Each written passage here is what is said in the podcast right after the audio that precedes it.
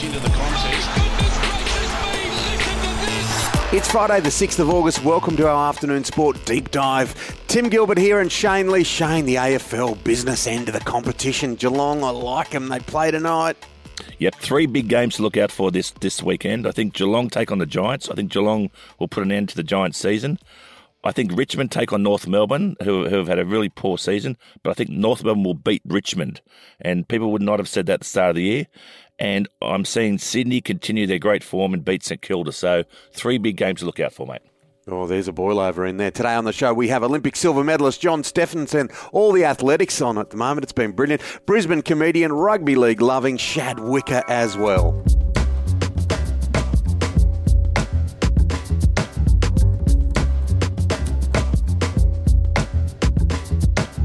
Well, what a day it was for the teams. Of course, the Kookaburras just beaten. They still get the silver medal. The Boomers, well, they're still alive for a bronze, and the poor old Matildas missed out. But the thing that really jumped at me, Shane, was uh, this bronze medal in the decathlon to Ash Moloney. What a performance. Our first medal on the track. And the way that his teammate, Cedric Dubler, helped him was extraordinary and a great Australian story. Mate, a great Australian story, but great Australian spirit. Like this the, I was hoping the Olympics would really give people, including myself, watching it, some real energy and, and, and some things to look forward to. This was unbelievable. Having your teammates run behind you and push you to get you to a bronze medal, mate, that's the real real great Australian spirit there, and it was fantastic to watch. Yeah, it was enough to bring a tear to your eye. It was extraordinary. He was running there behind him, egging him on, go faster, go faster. He needed to get to a certain amount of points to get the bronze medal. Dubler finished in 21st, but Ash Moloney, uh, the bronze medal, and uh, I tell you what,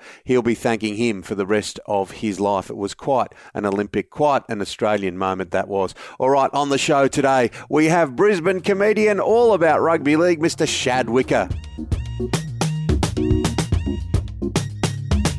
I love a Friday, absolutely love it because we talk to this man. He is a Brisbane comedian, a very funny man who loves and knows his rugby league better than most people I know. Shad Wicker, how are you? Oh, boys, I'm feeling okay. You know what I mean? Got the uh, government imposed holiday in full swing. uh, it's so, I'll tell you what, isn't it amazing the amount of annual leave we've been getting these last two years? It's just phenomenal. Mm. There's nowhere to go, but you know, it's still nice. Plenty of rostered days off, that's for sure. Now, talk about rostered days off. N- none yet for the Knights. They um they look like they're into the top eight now. I think they're number seven for how long we don't know, but uh, they played pretty well last night. Yeah, not bad. Especially, uh, I mean, if you were to believe Kevy Walters, they beat a finals football team. I wow, think, is the level of delusion that's going on in, in the Broncos. at the moment. He's had too many shots. Dead set. You know what? You know what makes that claim so ridiculous? Well, no one has played as many home games in a regular season than the Broncos, and yet their win loss record at home is still less than forty five percent. So it's kind of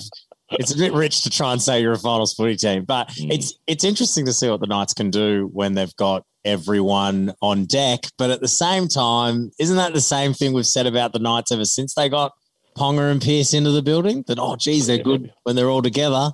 They did look a little bit different last night, though, and uh, I suppose uh, you know one yeah, one thing, one win does not make a competition, but uh, Bradman Best and uh, and Ponga, yeah, you know, they're just one of those because we're looking for teams that can just cause some strife, particularly in uh, in September, October. Yeah, but I, I, again, it is so hard. We've been saying this all year. It is Bradman Best, unreal. He's played really good the last couple of weeks as well. But I mean, you did it against the Broncos. And I know like it's mm. just hard to see how that's going to shape up when you've got a team like you know when you start moving up into sixth position or even Manly that's weirdly floating yeah. quite low at the moment.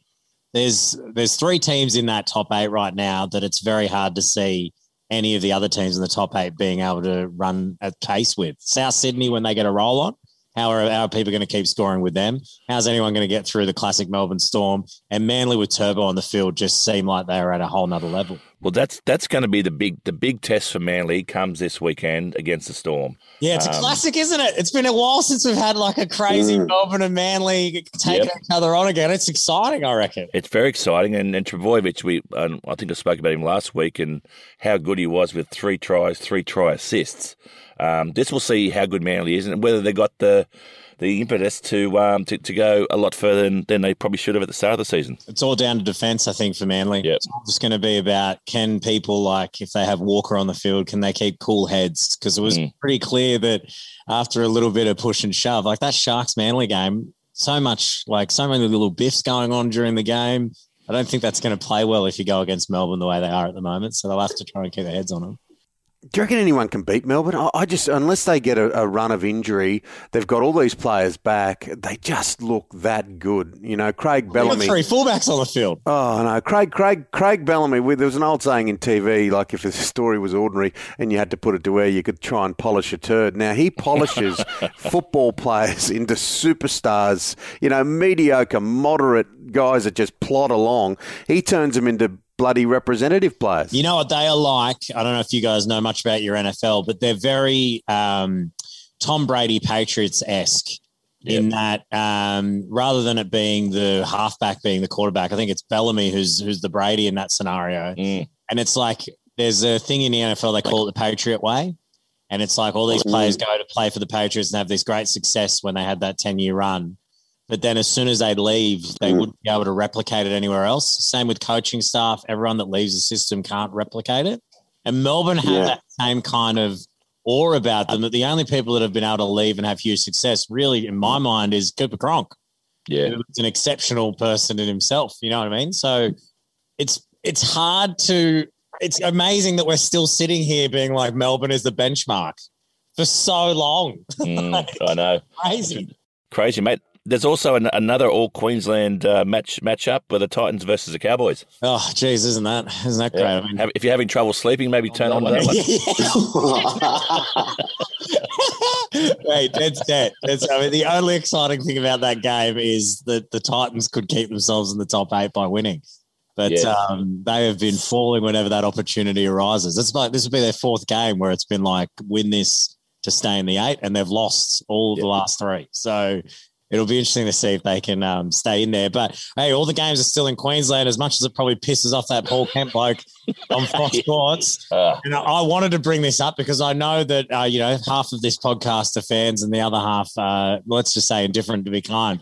But um, You've got you've got a doll of his and puts pins in it. You just don't like this bloke. mate, I don't like it because if, and I know you guys are across it. There's talk of the NRL Grand Final Mm. in Mm. Brisbane, Mm. and his attack on us for shutting down sport on Saturday last week. Can someone like give this guy a knock on the head to walk out the front of his house and see what a pandemic looks like? yeah. Like it's like we shut the whole thing down because we got the Del- the Delta variant that's happened down in New South Wales. We decided to nip it in the butt, shut everything down. And uh, I'm sorry if the first person on speed dial wasn't the NRL who have broken the COVID rules we put on them four times since walking into this state. Well, well, he's the old, he's the old talkback model, isn't it? Um, Paul, Paul Kent. You know, just go out and say something as ridiculous as you can, and get half the people agreeing and half the people disagreeing, and you got got everyone talking about you. Oh, it's like give it a rest. It- Like I, I love rugby league. Obviously, we come in here, we love to have a chat about it. I love the drama of it, but sometimes it it really thinks it's a lot better than what it is. But as you and I both know, Shad, so many just do it on purpose. They just pull the pin out of the hand grenade and goes. I'll, I'll Yeah. give you an insight because you, as you know, I'm, I'm a I'm a Caxton Street rat, always hanging around there. But Mm. Um, I'll give you a little Mhm. insight to when the Origin came here. Did you know there was only one venue because they ask the Caxton Street Accord when they put these events on and change it up. So when the Wallabies came, when the rugby league decided to play all at, at uh, Suncorp, only one venue on Caxton Street actually gave approval to have the rugby league play at Suncorp, and it was the Caxton Hotel. Every other venue on Caxton Mhm. Street, restaurant and bar, actually voted against it because they didn't. They saw what would happen now. They were like, we don't want to get shut down. We'd Mm. rather it just be played with like somewhere else or no crowds. That's foregoing, you know, tens of thousands of dollars. So it's kind of like this Well- rhetoric of us always wanting it no matter what. It's getting a bit thin. Mm. like, I reckon. I reckon as we wrap it up, Shad, we'll probably play the grand final on some atoll in the South Pacific. The way we're going. Hey, send it out uh, look, yeah, yeah. Why not? Tonga, ladies and gentlemen, the grand final. Tonga, the king of Tonga, will officially open. Mate, great to chat. Uh, you get through it. We will talk again next week. Yeah, no worries, guys. I'm just going to watch um, walking on the Olympics. Good to talk to you, buddy. Coming up on Afternoon Sport, we'll take a good look at what's happened on the track, in the field. John Steffensen, former Olympic silver medalist, is with us. John O'Brien is a legend of Australia's beer industry. In 2003, he dreamed of producing a great tasting beer that could be enjoyed by everyone, free from the ill effects of mass produced wheat and barley. John began a brewing journey blending unique aromas and flavours offered by ancient grains such as sorghum and millet. He perfected recipes over time, which have led to 40 local and international awards, including three gold medals at the Australian International Beer Awards, a gold medal at the Indies, and a silver medal at the Beer World Cup. Proudly 100% Aussie owned, made in Ballarat, O'Brien Beer is Australia's most awarded gluten free beer and widely available around Australia through major retailers and online at rebellionbrewing.com.au. O'Brien Beer, the beer that loves you back. Well, he likes to call it John Day because he's got a massive, massive ego. A massive ego.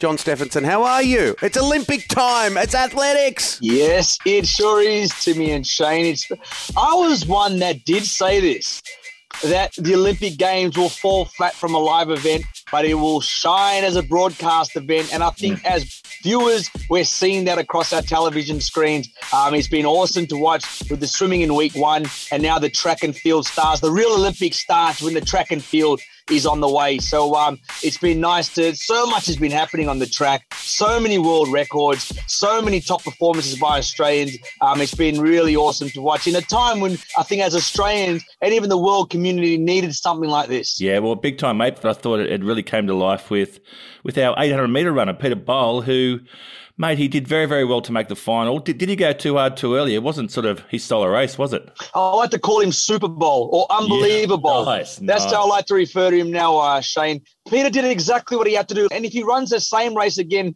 today, um, he could possibly win the thing. Um, 800 meter running, when you get to that world class level, it really becomes quite tactical. It was, a, it was a horrible race. I mean, they, they didn't make it easy for, easy for one another. You know, Korir led, which he normally doesn't do. Uh, Rotich got himself in a horrible position, four wide around the first turn. Nijel Amos, he, he didn't know whether he wanted to take it up or wanted to stay third. It was a very weird race to run. You know, I think if Peter would change anything, would be relaxing a bit more down the last 100 metres, maybe to be able to sneak in there for third place. But um, he, Peter, he's the real deal. Just because he came fourth two days ago does not mean he's not he's not a real contender for Paris in 2024. What about the world records, um, John? Just unbelievable, burning up the track. I, it, you know, I got to blow straight away to some of the greats of for hurdling, and one being Felix Sanchez, the one in 2012 in London. Um, he's, he, Felix Sanchez is a two-time Olympic gold medalist. He was one speechless, two pissed off,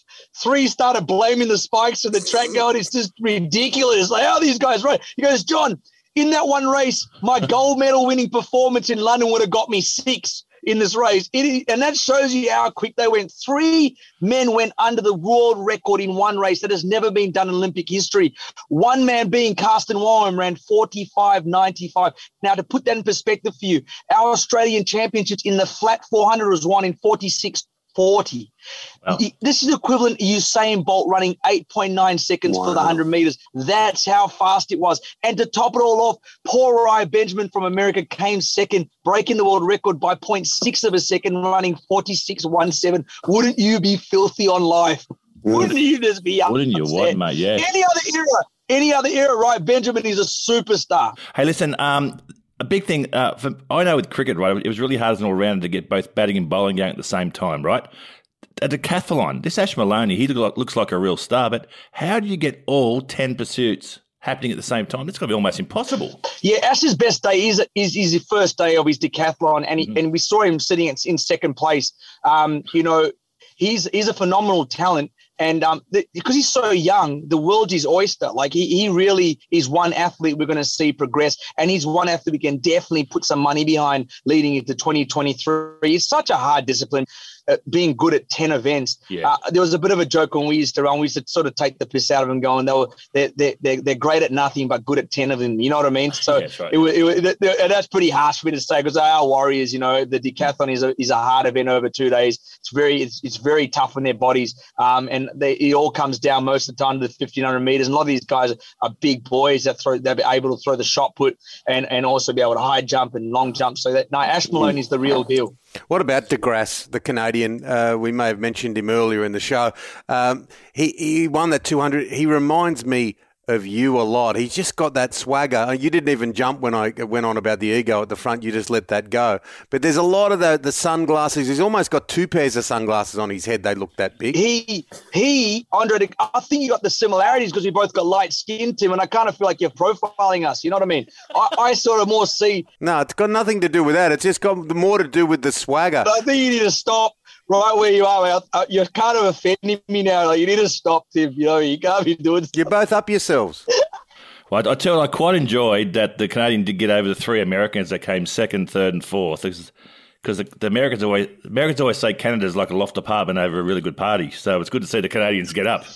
No, I say that. I've never heard that before. That's bloody brilliant. No, he he. He finally look. He all serious now. He finally got his Olympic gold medal that he's been. He's always been bridesmaid to Usain Bolt or one of the Americans. He absolutely ran a beautiful race last night in the 200, and it's well deserved. You know, he's only gotten silvers and bronze in the 100 and the 200. You know, there's that famous picture him and Bolt running down the straight, looking at one another. That's gone worldwide, and, and it's so synonymous with Rio Olympics. And to see him last night, he executed perfectly. Look, the Americans really battled at this Olympics in the sprints. You know, I, I don't know if it's if it's COVID affected. I don't know if they need the crowd to because they're big time performers. But um, Andre Gra- DeGrasse grabbed the opportunity with two hands. And even if the Americans were on song, I still think he wins that race. Noah Lyles tried, but he just was not good enough. There's a young kid by the name of Erriyon Knighton who they're Yeah, bidding to be the next Usain Bolt. He looked fantastic. He's 17 years of age. Um, you know, he the world is his oyster. I if he if he takes a leaf out of Usain's book, there is no reason why he's not the next sprinting superstar. He did a brilliant interview um, on Channel 7 after his race,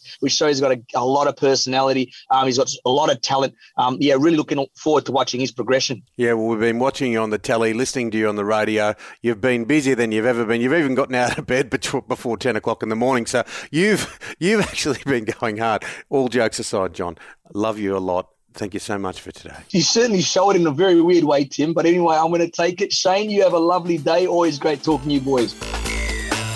That's it for afternoon sport today. Make sure you hit follow or subscribe wherever you listen. A big thank you today to Shad Wicker and John Steffensen. Thanks to X Blades. Yeah, www.xblades.com.au. And of course, our wonderful producer, Mr. Dan McHugh. We'll be back Monday with your daily dose of sport. We'll see you then, guys. Take care.